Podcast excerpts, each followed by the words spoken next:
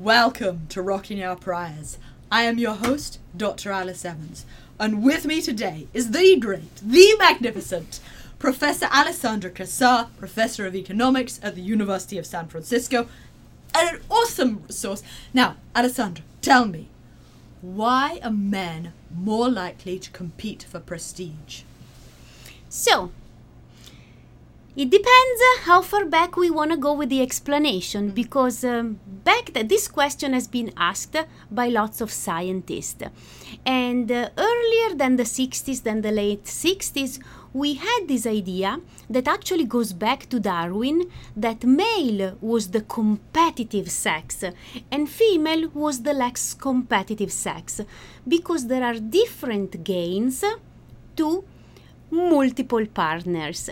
The idea was that, uh, and it was also in a way shown by an experiment by Bateman, was that uh, as male increased the number of partner, they would increase the number of offspring. Therefore, there are great increase in fitness, the number of offspring, by male trying to mate with as many women, and by male trying to mate with as many female as they can. For female in general, for women in particular, there is no such a thing. Mating with as many men as there are, it still doesn't allow you to have uh, uh, 200, 300 kids. We know historically that Genghis Khan had thousands of children. Even Julius Caesar, we know that had over 200 children. For women, this increase in fitness don't come from uh, collecting an harem of male. Bateman did an experiment in which he showed with fruit flies is the famous Bateman experiment that gave rise to the paradigm of the competitive male and the less competitive female. So in this experiment he took a bunch of fruit flies that had genetic malformities like one eyes like a cyclope in the middle, weird wings and stuff like that. And it really showed that the males that had more female copulation, so counting copulation, the male that had more female copulation, they left behind more offspring, and there was no the same advantage for the female. The female that copulated with more male, they didn't have more offspring or offspring that survived this was a very uh, uh, a very important experiment that then Trivers, Robert Trivers, used as the foundation of the parental investment hypothesis. Was popularized if it not the foundation it was popularized by Trivers. And this idea that in the two sexes the one that has to invest more as a parent and in this particular case it would be the female if there is with gestation and then lactation. So let's bring it back to the humans to to to to the human beings. It would be the women. And it is the other sex that compete for the sex that has the greater parental investment. And this has been a mantra. Even Darwin, so we go back even before Bateman, had this idea that it was the male sex that it was the most competitive because there are lots of gains in terms of increasing the number of offspring, in increasing fitness, and it is only a male. Uh, it, it's part of, of the male gains. For female, for women, there is no such a possibility because there is a, a maximum number of offspring. Let's talk about women. How much is it? 18, 19, 20? So just to clarify, the argument is that women are capped at the number of children they can have. And so, because yeah. men can have many more children, they can have thousands. They can have thousands of children. They're more likely to be able to have lots of children if they acquire lots of goods and resources. Therefore, they should be yes. more competitive to get those goods and resources. Okay, so but, they attract wait, the female. But wait, mm-hmm. that that logic doesn't convince me because there are still other payoffs to being high status for a woman right? So even if being high status does not get me a thousand children, it gets me a lot of other perks because being high status, having prestige, gives me the benefits I can have more resources to spend on my children. Exactly. Right? So that for me is a challenge. Exactly. And this is what Sarah Hrdy started to question in the late 60s and in the 70s and say, wait a moment, but is it really true that there are no gains to high status? Mm-hmm to women. And now we know, with the, with the research studies that are also very, very recent, that and some that are a little bit older, but in the 70s, that there are enormous gains from women to reaching high status. They have more resources for themselves and their children, so they insurance they ensure the well-being on the current offsprings. And if you think that you have a limited number of them, it becomes even more important to make sure that all of your fewer eggs are really taken care of, and not just fitness, your number of offspring, and also the offspring of the offspring. So the argument that women don't gain from high status, and you talked about prestige, there are two ways to reach high status. You can do it through dominance, sheer force and authoritarianism, or you do it through prestige. Humans do it with both, but prestige seems to be. What does prestige mean then? Prestige is when people willingly defer to you. So, uh, high status to prestige would be a great vi- violinist, a great soccer player, some a great neurosurgeon, a great cook, a great chef, when you have some valuable skill and the other people defer to you because they recognize your skill. A politician can be high status uh, through prestige if they are really talented and well loved. A politician could be high status to dominance if uh, they kill the adversary, they poison them, like we see it happens around and so the world. those prestigious positions like uh, leadership, Yeah. being le- leaders of a company or government. Do we? Do you think it's true that women are less competitive when it comes to prestigious positions? Okay, so we have to unpack what does it mean less competitive. Right. What about The game- specifically for prestigious com- uh, positions? Absolutely not, because okay. they can be, they can be, as um, good and as valuable in providing these services to the rest of the group. The difference that we observe is that uh, sometimes women don't appear competitive for this position. In, in economics, we have probably a hundred papers that do the classic experiment and show that women are indeed less competitive than men. While other disciplines like anthropology, evolutionary psychology, evolutionary biology, they have really are changing away from the paradigm of the competitive male and less competitive female. It seems like economics is the last of the social science to make this step. Why? Because it's 20 years that we are producing experiment that replicates across culture and then we'll see that in other culture it doesn't work like that but in most culture you have that male are more competitive than female do you know the basic experiment that economists use to measure competitiveness Uh, willingness to compete for some is the willingness so. Yes, yes. it would be a three stage a three round game in which you have in the first round people have to play little games it could be adding up numbers or finding the word the, the word in a word puzzle and in the first stage everyone get paid one dollar per correct answer yes, yes. then there is a second stage in which everyone is forced to compete. Me and you are matched together, and only the one that does the most correct answer get two dollars per correct answer, and the other one get nothing. But then the real experiments start in the third stage when we ask people, so what do you want to do for the next round? Do you want to be paid according to the piece rate payment scheme or do you want to be paid according to the tournament, the competitive team? Uh-huh. And here is where we see the big difference with male competitiveness and female competitiveness. We even see differences in the second stage. When you force people to compete, you have that men get a boost in performance. Men thrives in a competitive environment and women stays the same as the piece rate. So we have hundreds of these experiments. And they all show that men are more competitive when it comes to these little games. It is they overwhelmingly yes. And those are the experiments done by economists? These are done by economists. Aha, so what is. Uh, okay, question. Do you think those kinds of experiments with little tokens track what's actually happening in the real world? Well, some people think yes, other people think no. But lots of economists would say yes because they track what people do in this game to their income. They track what people do in this game to the profession that they choose. They track with people doing this game with other real life outcomes, and there is quite some good correlation. So, done it like that, it seems that uh, from Darwin to Trivers to Bateman to all of the economists, male are more competitive than female. Except we have seen it in, in uh, matrilinear and matrilocal culture.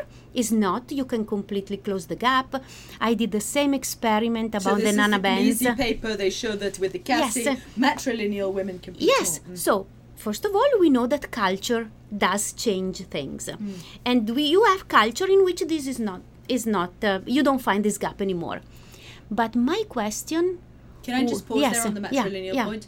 What is your theory about why matrilineal increases female competitiveness?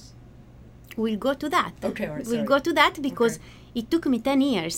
Okay, all right. You take your time. it you took me time. 10 years to try to figure it out Mm, this question what is it in this culture that make women compete as much as the men?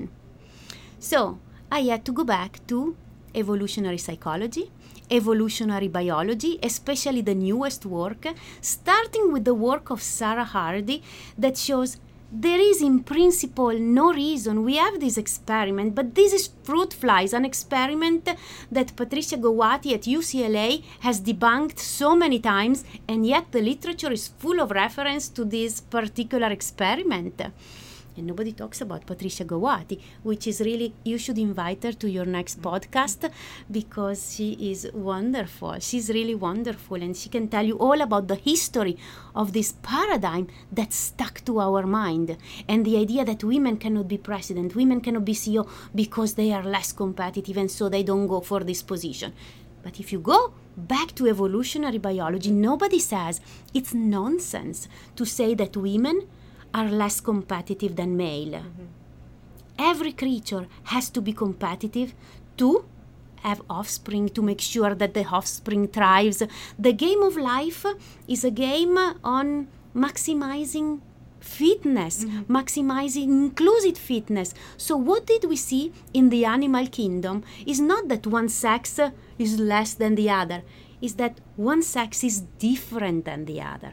So, I start a first series of experiment using the exact same protocol that we use in economics, mm. but I change the the payoff in order to change the frame of mind. Instead of paying people cash, which is the traditional object of male male competition in patriarchal society, it was the same amount of money, but it was paid in voucher that could only benefit the children of the participant. So I started to play game not with university student but with parents of small children. The first experiment was done in China.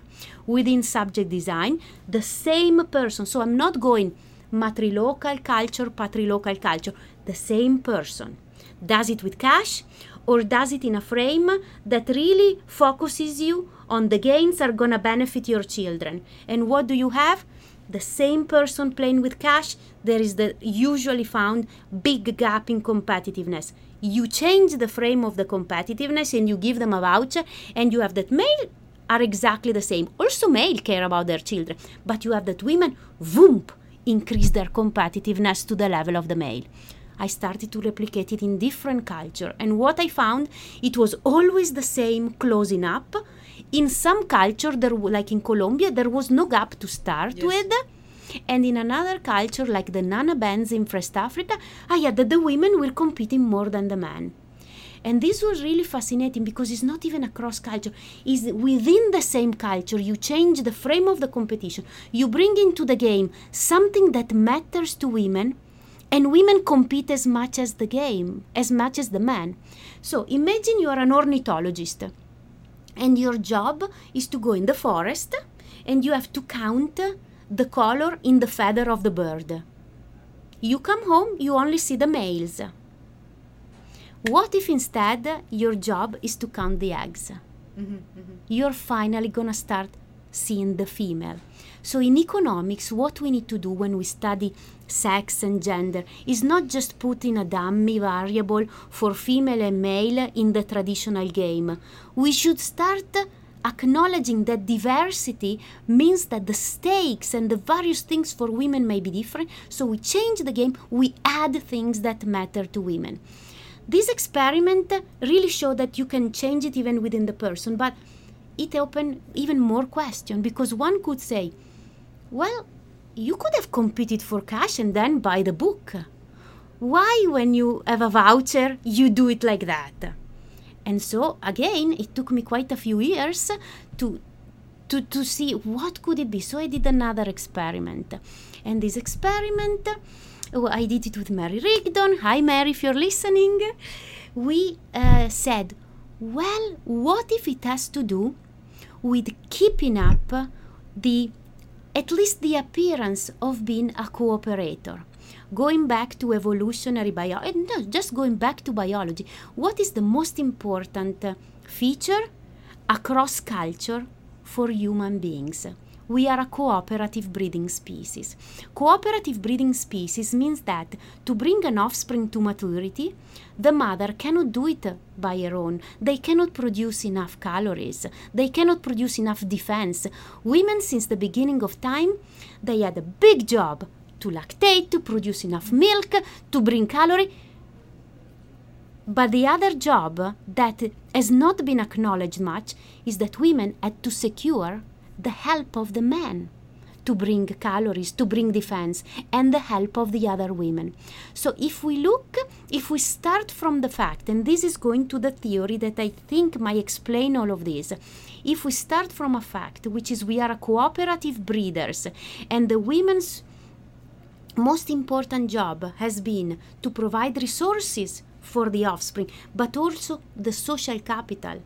So the physical resources, but also the social resources, has endowed women with a psychological, re- psychological motivational system to keep tight networks, to attracting men and retaining men, to continue to cooperate with the other women.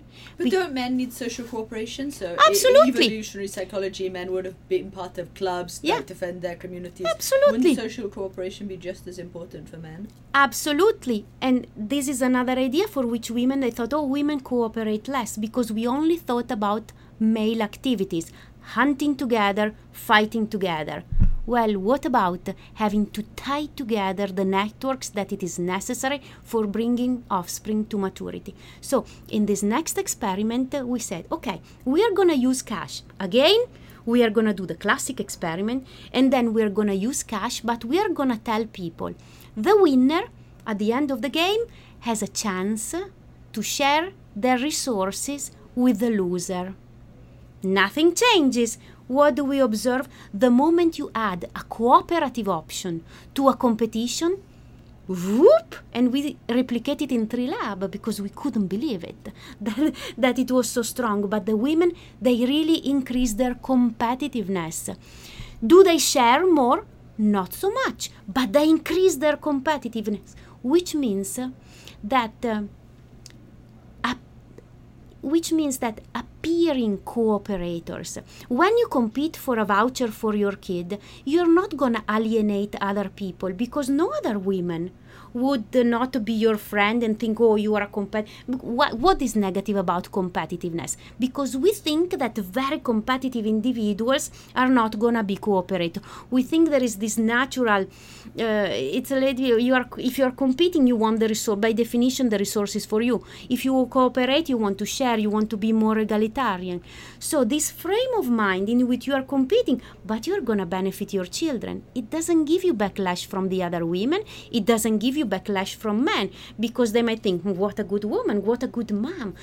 If you notice when they do those stupid games on the radio, the one that drinks more water wins a Nintendo PlayStation, is always the mother that dies.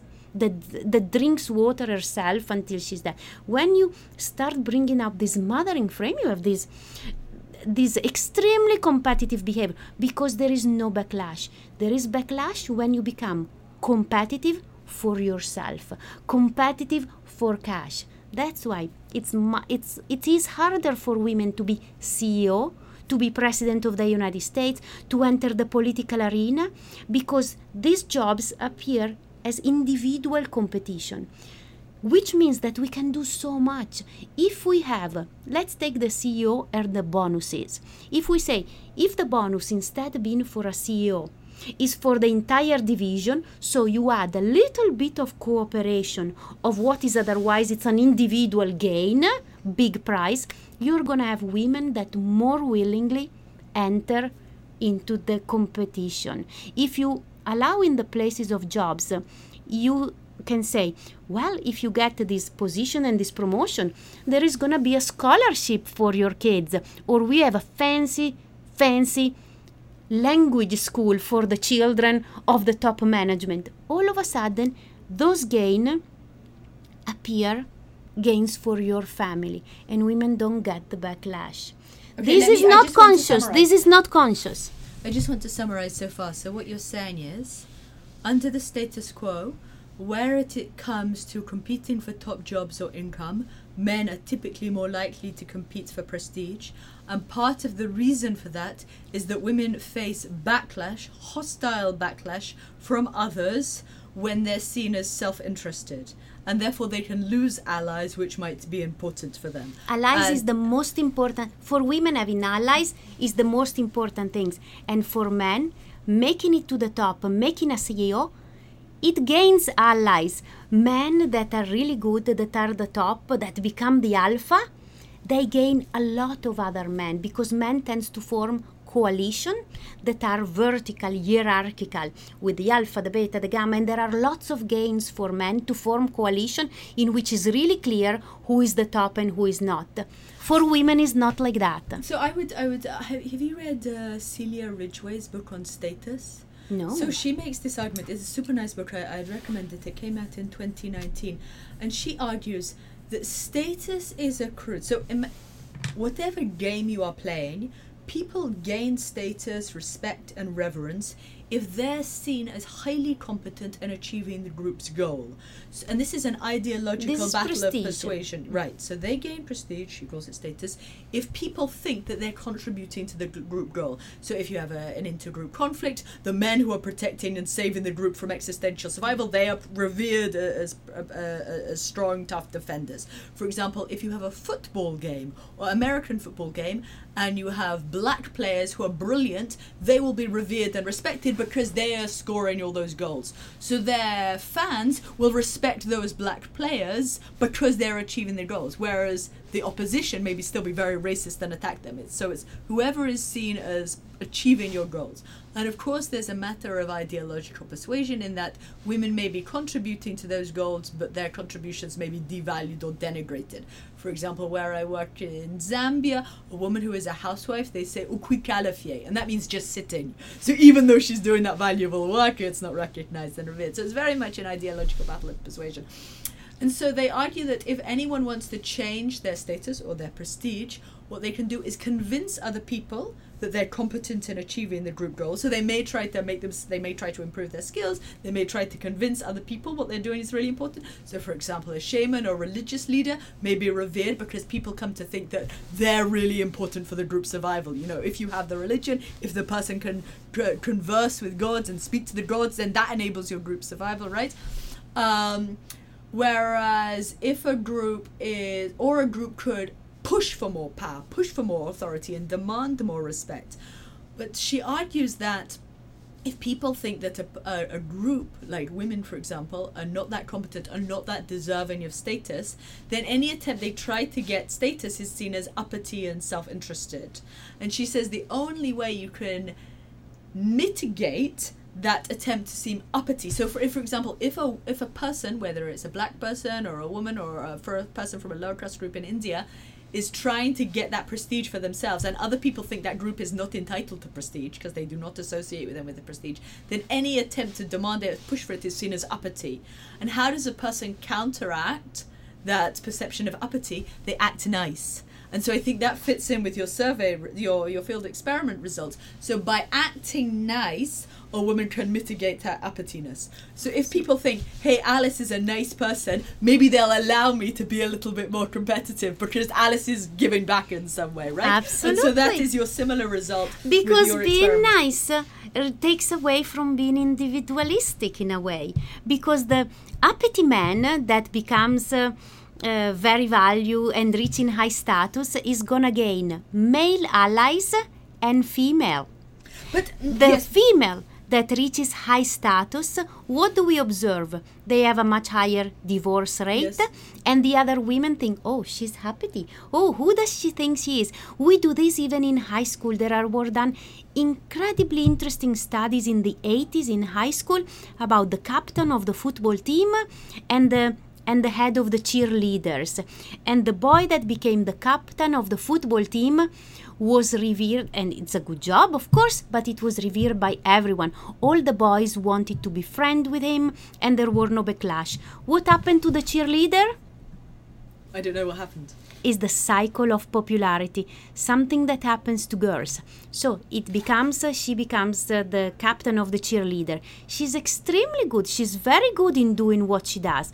And so all the other girls want to, uh, wants to network with her. But female relationship are much more intimate and time consuming than male male Yes, relationship. yeah. So she cannot give all the attention to all of the other girls that want to be her besties. And therefore, very soon she becomes conceited, she becomes arrogant, she becomes, and her power doesn't last very much. Women have always done this dyadic relationship that are based on egalitarianism. Yes. And I think it goes back to the need to get allies, but not any allies. Not having the allies that they go hunting with you, and if they keep uh, a rabbit for themselves is okay. Is the allies that is what your children while you go out uh, uh, doing something in the vegetable plot. Is this it needs a lot more trust finding an ally that will help you for child rearing. They cannot be a thousand people. Usually it's a much smaller group but it is much much deeper. So the woman that reaches the top she becomes conceited she has more. We know that cooperation usually doesn't happen when people are totally different. It's very rare for best friend one to be ultra wealthy and the other being poor. Because the ultra wealthy might think the poor is going to exploit me and the poor might be friends just because they want to get benefit. So i- we know that friendship happen at about the same level of the socioeconomic scale. So if you have women you have the women that solo becomes the ceo the other women become jealous. They become jealous because they cannot have anymore that relationship based on reciprocity, a reciprocity that requires egalitarianism. The way women interact with each other, even nowadays, even in gender more egalitarian country, they are all about uh, not bo- boasting their own successes is all about being modest because you don't want to appear to have more than another if you want to cooperate with that person because you're afraid that that person will not trust you will not cooperate with you so especially with important relationship it is important for women not to feel that they have more than their friend. And if you become the ceo unless you have your you can navigate in a world of other female ceo you're going to be very lonely. There is lots of loneliness for women up gaining powers because women appreciate egalitarianism. They they thrive on egalitarianism because it's with egalitarianism you have cooperation based on reciprocity. Male have cooperation based on dominance Okay, wait. I want to say two. Th- also they also like egalitarianism but dominance for male is very important for women having an alpha she's the bitch mm. I want to say one thing to agree with you and one thing to disagree. with you. great Okay. So number one, so Tania Reynolds, and I'm sure you know her what. Yes, she absolutely emphasizes that women get uncomfortable with dominant women, and so for that reason, women may even denigrate themselves to buy favor yes with other women. who is this one Uh, Tania Reynolds. She's okay yes yes yes yes yes And even, i met her last and year I'll tell you a secret. okay So recently, not and I- because anyone is listening no, no, it's just between you and me. Okay. So I recently met. This is a real story. I won't name any names. I recently met a woman, a very prominent woman, who was visibly hostile and passive aggressive, and I think she was uncomfortable with me.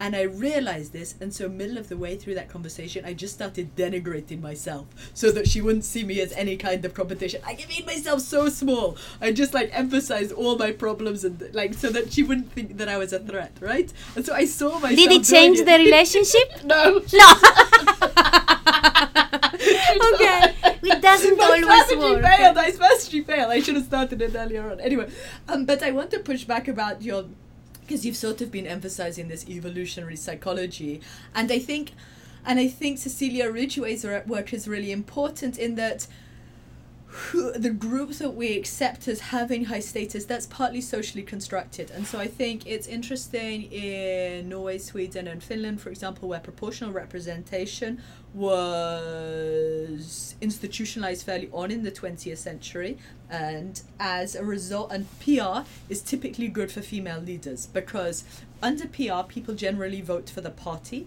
and so even if women take career breaks and if they spend time with their kids, they can they still can be electorally successful because people are voting for the party. Whereas under a majoritarian system, you really need strong individual constituency links. So if a woman takes time off, then it really scuppers all those individual relationships, and so women systematically do much better under PR under under than majoritarianism, and so under a long so because in Scandinavia they have PR, so women have a long history of far higher rates of leadership.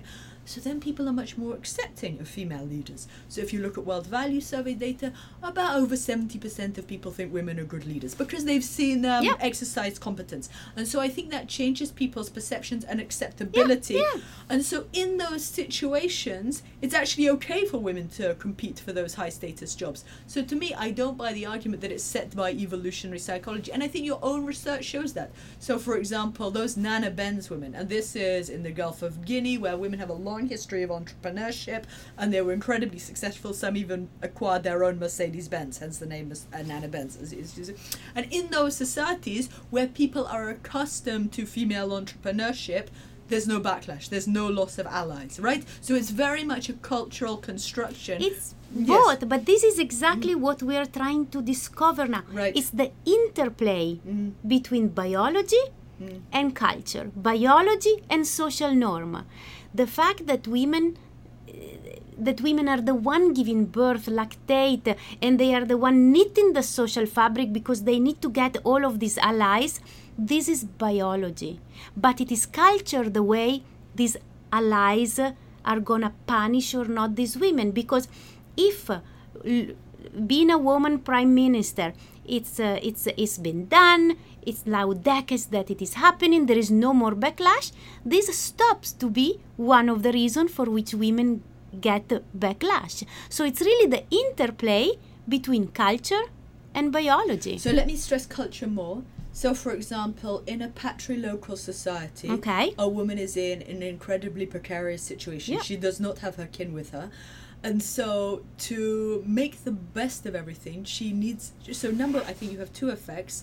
One is that if those patrilocal societies care about inheritance and they want the legitimate heirs to Mhm. inherit, then we tend to see stronger ideals of chastity, more restrictions on Yep. women's freedom, lower rates of female employment, and so it's rare, it's harder and more difficult for women to acquire prestige. So in those societies, people are not going to see so many dominant women. They'll tend to denigrate them, tend to think they're less competent. So they'll be less accepting of female dominant. Yeah. But also in those societies, uh, people, women need to maintain cooperation of those around them, so they need to act nice and play nice.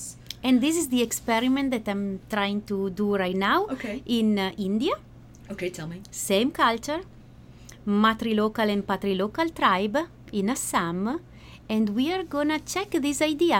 Do women in patrilocal culture, women that had to live with a bunch of genetic stranger because cooperating with your in group with your kin is very easy. We have hamilton that explain so much of cooperation is due to the fact that you helping other because they carry the same genes. It's like helping yourself. It increases the fitness of everyone. But what about cooperating with stranger? So my expectation is that in patrilocal culture it's going to be even more important for women to be very good about calibrating reciprocity. Because you're not going to have cooperation based on kinship hamilton. You're going to have cooperation based on reciprocity on mutual gain from cooperation. So we'll see. So wait, tell me what the, the experiment is testing whether there's more cooperation among people who are patrilocal versus matrilineal. It's not about well we can also check we will be able to check who, who has more cooperation and who has less cooperation but this is an experiment in, in which we are measuring how much do people give in a dictator game? So, this is the way in which economists measure cooperation, norms of fairness. You have $10, and I'm asking you, how would you like to, if any, would you like to share this money with a random stranger in San Francisco? With a random stranger in Italy, with a random stranger in Zambia. So we make it longer and longer the social distance, and we make it also closer and closer because I play dictator game also within the entire network the entire family. Your mother, your father, your sister, your cousin, anybody. And then I measure through a survey how much help of different form of help. It could be instrumental support it could be money it could be emotional support it could be help with raising children. And then i correlate how much you give in a game to later on because otherwise it becomes too obvious. Two hours later in the survey we elicit all of these networks. What did we find so far in the solomon island on a sample of over 800 and um, over 820 adult the more women acknowledge help in raising children, not from the family, but from neighbor and friend, the more they are generous to stranger. Oh, really? Yes.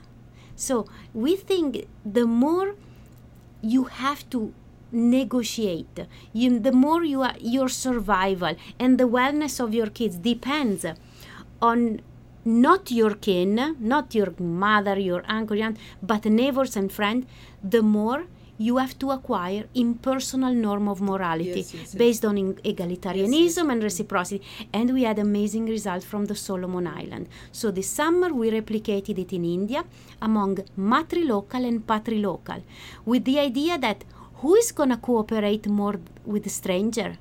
Could it be the patrilocal women? Because they had to develop other norms of cooperation, more impartial norm of cooperation.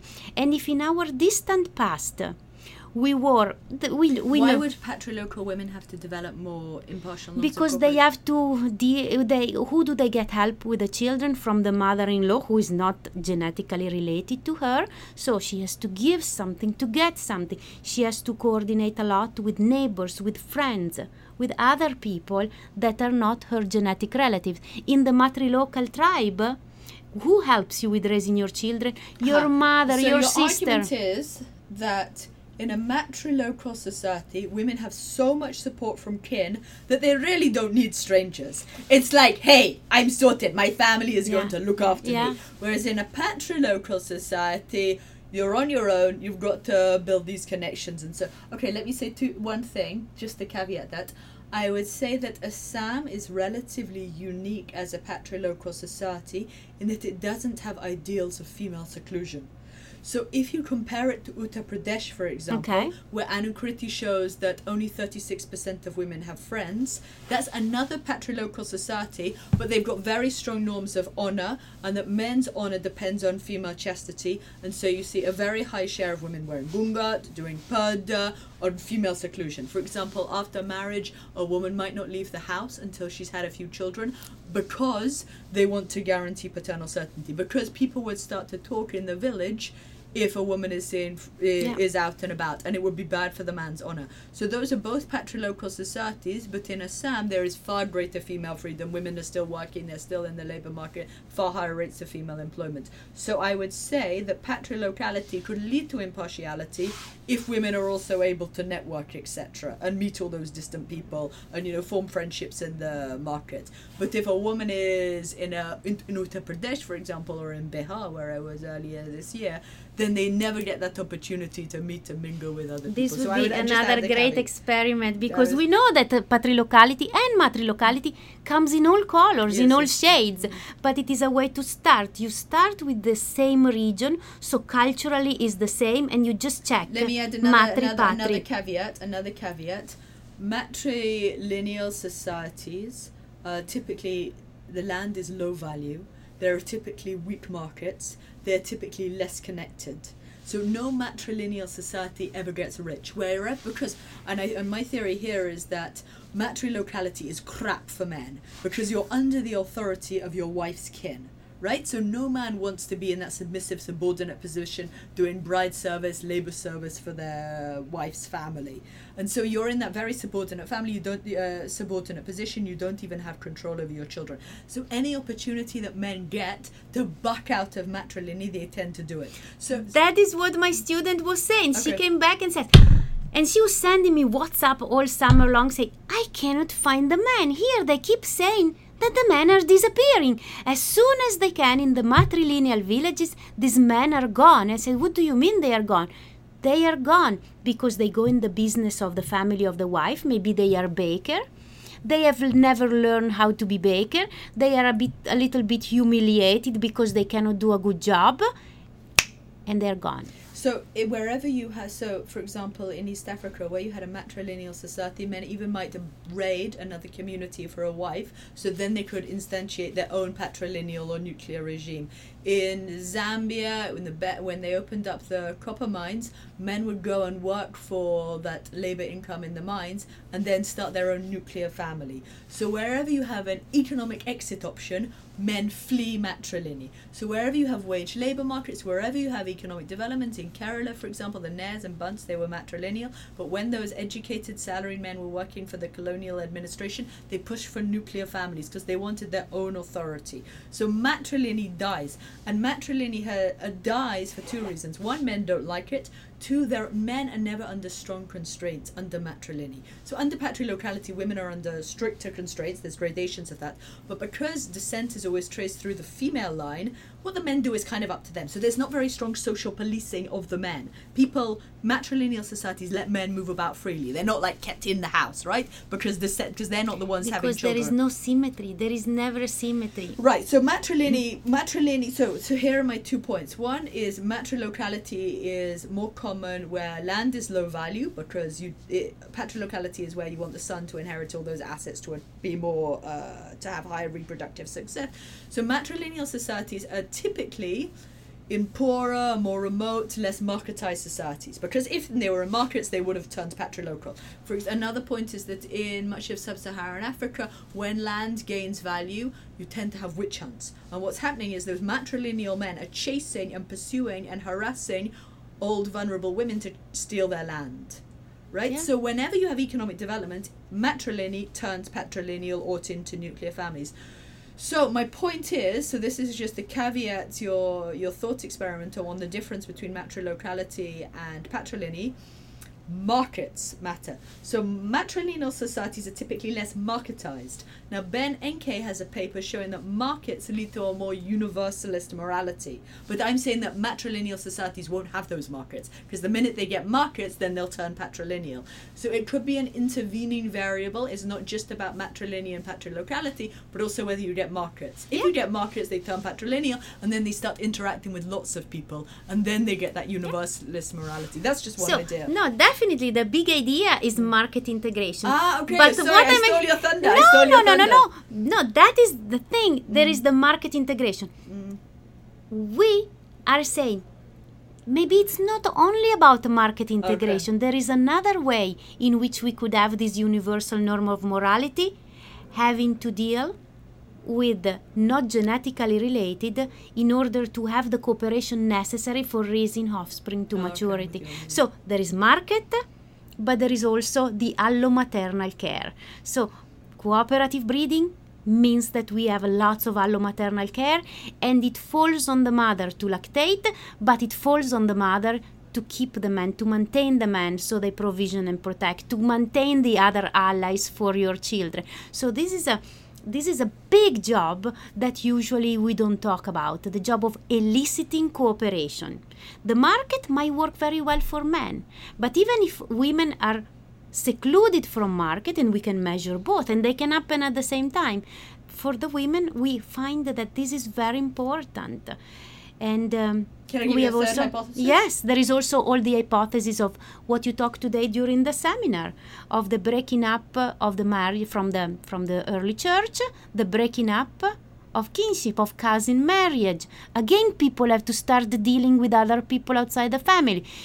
And that again brings about this norm of morality so every time we reduce the importance of kin and humans had to relate to other that are not kin, Hamilton stops to be the gravity force that explain cooperation. We need to have cooperation based on reciprocity, and reciprocity requires egalitarianism, fairness, norms of morality. So whether it is the church that bans marrying cousin, whether it is market that forces people to deal with not kin, whether it is the network that you need to elicit for help with allomaternal care, and you are in a patri and you are in a matri or you are in a new local environment where is neither the family of the husband nor the family of the wife like we would have here in the United States when you stop when you break up the kinship structure you have to deal with other people and that's where you need to be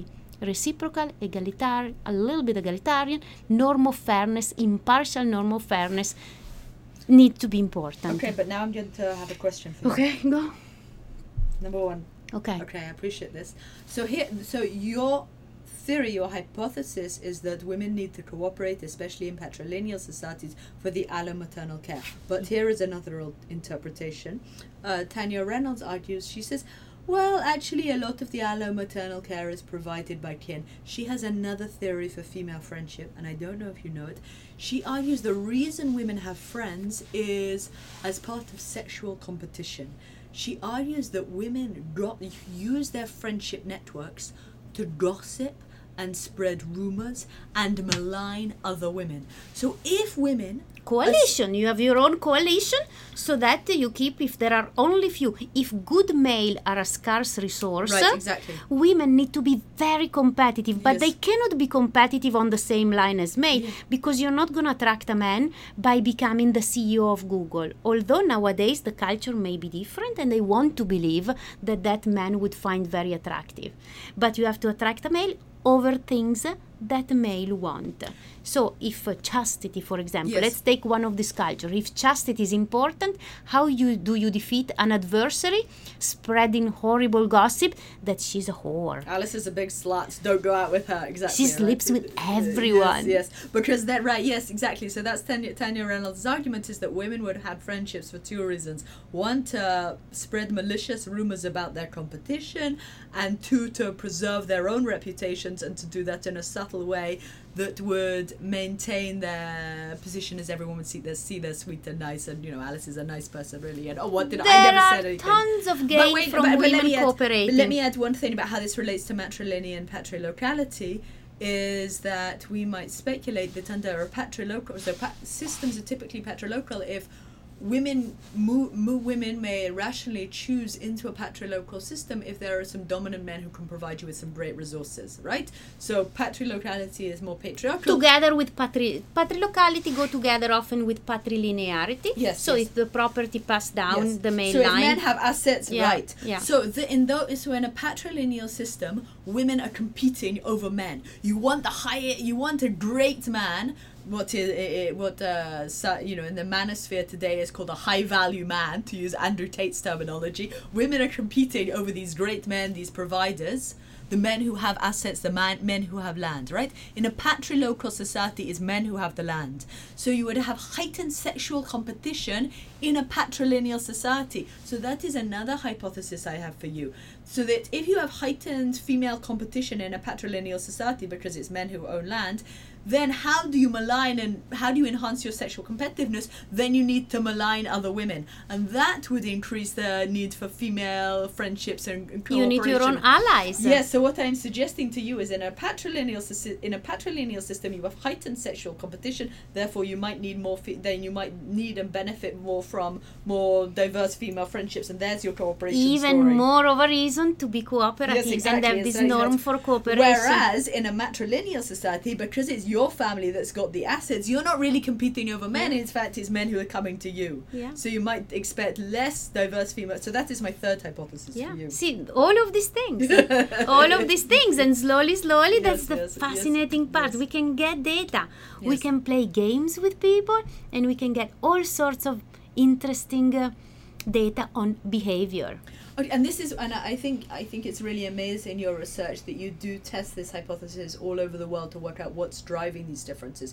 Can you tell me what you found in Colombia and post-conflict societies? Because you've done a lot of work on post-conflict societies. Well, in post-conflict society, everywhere, I would say almost everywhere, we find higher egalitarianism.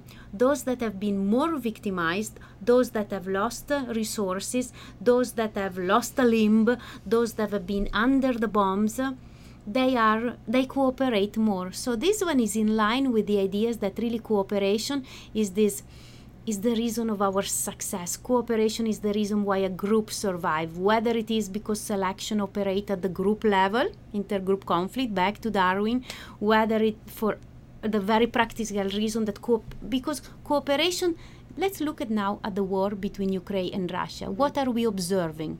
Enormous amount of cooperation because by binding together yes, yes. we can defeat the adversary. And we did this experiment 15 years ago, way before there was a war so prominent, and people were sometimes expecting the opposite. Oh, you're gonna see the disgregation of the social contract, you're gonna see one man for all, the same at the end of a disaster. I don't know if you remember Hurricane Katrina in Yes, the United sure, States, yeah.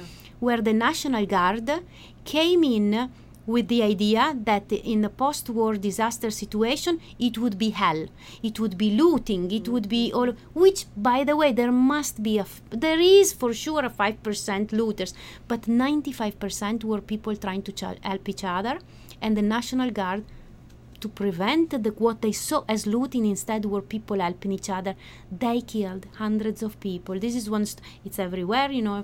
You can even search this. We don't talk about this but it's even in um, it's not just among in, in the newspaper.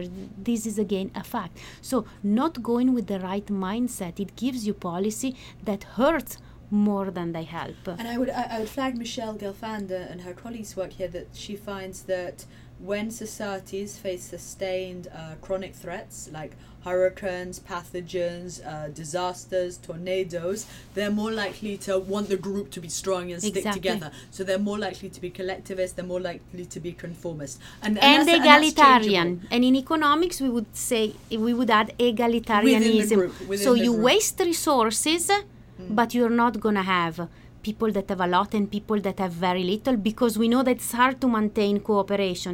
Egalitarianism, the redistribution of the resources, it's really helpful for cooperation. The So- so- spreading so- of the so gain. within the group, within your group, and that can be small, Mhm. right? It, it, it Yeah. doesn't necessarily need to be everyone. It could be ethnically divided, religiously divided. Uh, so within the group, you see these tiny. So how does that? What happens in post-conflict societies in terms of the gender gap and competitiveness? What do you find there? Well, nobody knows. I started to look at things, and the big divide that I found in my data is more than on gender. It is on gender, mm-hmm. but it is also on parental status mm. among people that already have kids and people that have not. I have one study in Sierra Leone that shows that when it comes to cooperation, male without children they are the least cooperative of all Mm. the young male without children the moment men have a family have kids they become more cooperative towards the rest of the group. And probably because the moment we have children we know that their well-being depends on the well-being of the group. You you weigh, you shift the weight on individualism towards group well-being because now you have kids in the group that they are to benefit if the group survives or not. So we have young men men that don't have kids yet they cooperate less with the group. But once they are the one that are more victimized again we use the victimization as a measure of who is more affected or least affected by the group they are the one that increase the most their cooperation. They are the one that have everything to gain at this point because if they become valorous if they become heroes are they're going to collect all of the women and then it's their turn to have kids. What do we have for women? We have that women are more cooperating to start with. There isn't a, a big increase in cooperation post-war but if they are mother we have a big increase in competitiveness. This is where it becomes the group but also i have to watch out for my kids So I think we have to do a lot more study. We have to at least distinguish. And sometimes in studies they don't even put a dummy for female, and very rarely they put a dummy for having children or not children. So there are many studies out there, but we really don't know. So you're saying that post-conflict mothers are much more competitive. They are more competitive. They are more competitive. And post conflict young men are more cooperative. Mm, mm. Okay, I want to close with a final question. So we're saying under the status quo, where okay, in so in Colombia, yeah, yeah. women were very co- were as competitive as men, mm. and the one that were victimized, they were even more competitive. Not more competitive, but uh, I remember we saw an increase in competitiveness. Here's a question for you, though. Okay, here's a question to close. So, if so, if you and I agree that if you have more women in senior positions and people accept women in senior positions, then they may accept women going for those senior positions, right? So yes. this, this is totally yeah, because we change the social yes, norms yes, yes. slowly, slowly, but it changes but, the social norm. But then we have a difficult situation whereby in a society whereby most of the top positions are dominated by men, as is the case in the US, for example. Most of the executive suites are dominated by men, most of the senior management is still male. Then women who go for those top jobs suffer in terms of losing their husband's love and affection. In, these are what the data are saying. Allies. Yes, yes, exactly. Even winning the Oscar, did you know mm. that when you have the best Oscar nominee, mm. female, maybe are five. You have the best Oscar nominee, male, they are five. If you make it to be the nominee, you're all equally good. Who wins uh, is almost like chance, right? They did a study and they show what happened to the marriage after they win or not the Oscar. Among the male that won the Oscar, nothing happens. Among the women that won the Oscar, they divorce at a much higher rate than the other 3 mm-hmm that still got dominated but didn't win the Oscar. When women reach the top, something happened within the marriage. I hope it's going to change as the okay, social norm changes. That? How would you change that? Because like that's not something that can easily ch- like it's because that's something women have always won an Oscar for the best female actress, right? like obviously, yes, right? That that's yes. a tautology. So that's not something that can easily change that I, I mean, what would change? Then from your research, these women have suffered more marital what, what problems. Would be the best way, what would the best way to mitigate that? Like, this how can you improve? Question. Think of these poor Hollywood actresses. Please help their marriages. What is your solution? Uh, my solution would be not show the Oscar in the living room, never talk about the Oscar in the presence of the husband diminish yourself it's very sad but if if it is a question that male need to be but i don't want to say that male are jealous i want to say this goes at the core of male probably wanted to find to, to find themselves worthy of a great actress. They probably want to say, I am no less, because we raised men traditionally to be provider, to be provisor. These are all very valuable skills. I would say in the United States, okay, let's conclude on this topic that we haven't touched yet. Mm. It is a problem that men don't go to college as much as the women. Sure. What is one of the main? There are many hypotheses about uh, don't having enough children. But now we know that it is not, it is only women, because women would like to have more children, even the one in the top position, is that uh, women don't find enough good men with which to have children. Right.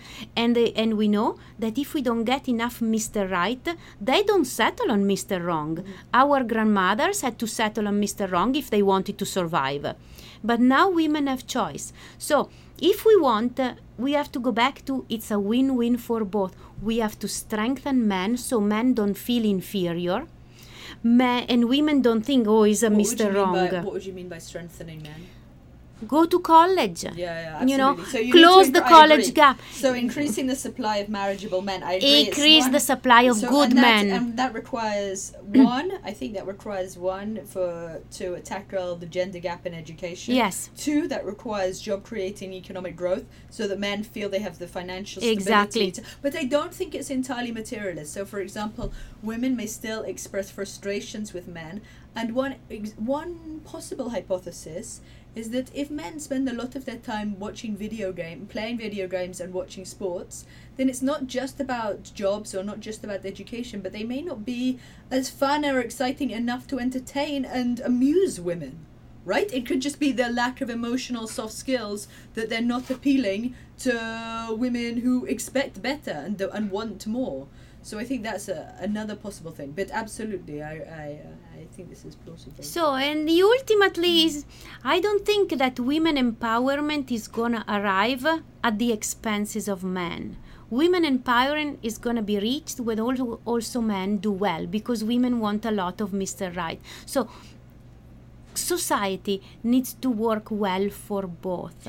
Yeah, I, I- totally agree with this, and I, and I think there's a lot of research showing that uh, whenever men feel they don't do well, whether in terms of dating or in terms of unemployment, then they turn, then they They become a menace. They become a menace. There's hostile sexism that predicts support for Trump. I totally agree. All over the world, when men feel they're not doing well, when they're being rebuffed and rejected by men, women, and they're suffering in the labor market, then they can become more more resentful. Especially, um, and Annabelle Hutchinson shows that's more common amongst men who are already conservative. So whether that's in the Middle East and North Africa, or in the U.S. if they're already Republicans and conservative. But I want to go back to your point about institutions. So I totally agree with all that. But I want to go back to your point about okay, suppose there's an economics department Okay? or a sociology department and they want to improve the share of women at the top, right? Hmm. They want women to get to the top. But let's say they totally accept your research that women may be less competitive and not go for those top positions because they worry about backlash. They worry about hurting their marriages. They worry about alienating other allies who they want. What can that economics department do, learning from your research, to diminish, to diminish that effect? I have a solution. Do you want to do it overnight? Yeah, okay, fine. Where are we going? Change the system, not the women. Have quota. Oh, yes, okay, yes. Yes, we always think that Yes. we have to change the women. We always think and then we have lots of book women don't ask. Lean in. If you go on the session in a bookstore about self improvement they are always tell women to be more like men. Wait a second. What about all the backlash? Change the system. Who said that we have to change the women? I- I we can change the system. We can use quota. We can use things that are going to make it's going to be more egalitarian and it's not going to be because these women are then going to be perceived uh, battling on the same uh, with the same uh, uh, with the same skills of a man. I, think, that's it's going to be a brilliant easy. argument, and I'd never thought of quotas in that way. So I had always thought of quotas as like this: in a society where women are deemed and stereotyped as less competent, then creating a quota, yes, some people will think that they're getting uh, something for nothing, but once people are exposed to women in the quota, then they come to recognize that they're equally competent in high Exactly. status positions, and then they become and then you don't need quotas Yes, anymore exactly, so we are talking about a totally- but- transition But what I had never realized, so I always thought that quotas were good where people underestimated women because then they created an exogenous shock that enabled people to realize it was widespread and socially accepted. I never thought of quotas in your way, in that you re- you you reduce the backlash against women who are going for the top because you just make it mandatory. That's such a brilliant point. I never thought of that. I never thought that quotas are good because it doesn't hurt women who are trying to get there. because that's the women are not like the lone sprinter yeah, that they're- wins the not, Olymp- They're not uppity women. It's something that's been institutionalized. I think that's really excellent. Yes, I totally agree. I totally But agree. But it's very easy to find supporter of the self-help book Change the Women because you don't shake the system. It's very very hard to find people to support in the United States quota. In Northern Europe is so it's it's Yes. different. They have achieved their Yes. gender equality no, I by like your point. I like your point. So this this is I think the overarching message of the podcast is that women are less likely to compete for prestigious positions because they worry about backlash that could undermine their allies and alienate their husbands. So, how do you do that? You need to mitigate mm-hmm. women's Yes. fear that they will, the competition will make them forfeit allies, etc. And, and you can do that in two ways. Either if they come from a matrilineal society where they've already got those strong allies, or if they come from a society where people are very supportive of, of or women. the Nana Benz. Nobody would think bad of a Nana Benz because they are they are valued for their clever skill in market. Right, right, because there is a long history of It's a long accepting women's history. entrepreneurship. But if you don't have a culture with that long history, if there is a risk of backlash, then the best way to mitigate it is boom, quotas, mandate it so that women, the individual women who go for the top, don't face that backlash of Yeah. being seen as uppity. Because That's there are a very many. point. Because there are many it. of them. I love it. I love it. You're superb. Okay, so you have been listening to Professor Alessandra Cassandra, Alessandra Cassar, sorry. Everybody calls me Cassandra, which was the one that was never believed. Which is my, you know, I start with my experiment. I tell people, not even the student believe me. They say, sure. Professor Alessandra Cassar, I do apologize, Professor of Economics at the University of San Francisco. Thank you so much for sharing your brilliant research all over the world studying female, the gender gaps in competitiveness and- and what might change it. You're a superstar. Thank you so much, Alice. It's been a great pleasure talking to you, and I'm looking forward to the next one. awesome.